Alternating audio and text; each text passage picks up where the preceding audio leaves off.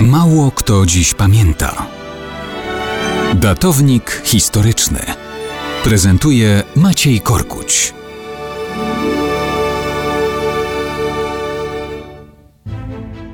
Zapewne mało kto dziś zapamięta, że 6 lutego został przez Bahrana Czobina obalony Hormizd IV z dynastii Sasanidów. Ojciec Hormizda, Chosroes I Sprawiedliwy, jeszcze w czasach swego ojca, a zarazem dziada Hormizda, czyli Kawada I, rozgromił bunt Mazdakidów, który wybuchł po przegranej wojnie z Heftalitami. Mazdakidzi byli zwolennikami Mazdaka, filozofa i przywódcy buntu, z którym Kawad I długo sobie nie mógł poradzić.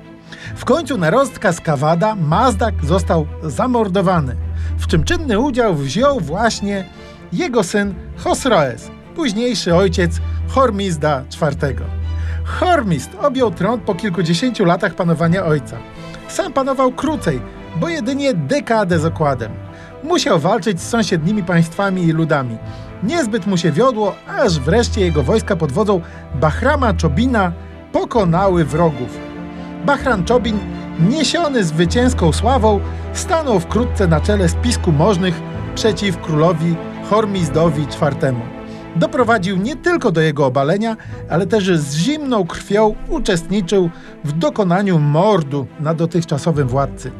Jednocześnie Bahram Czobin uwięźnił syna Hormizda, Chosroesa II Parwiza i sam ogłosił się królem jako Bahram VI.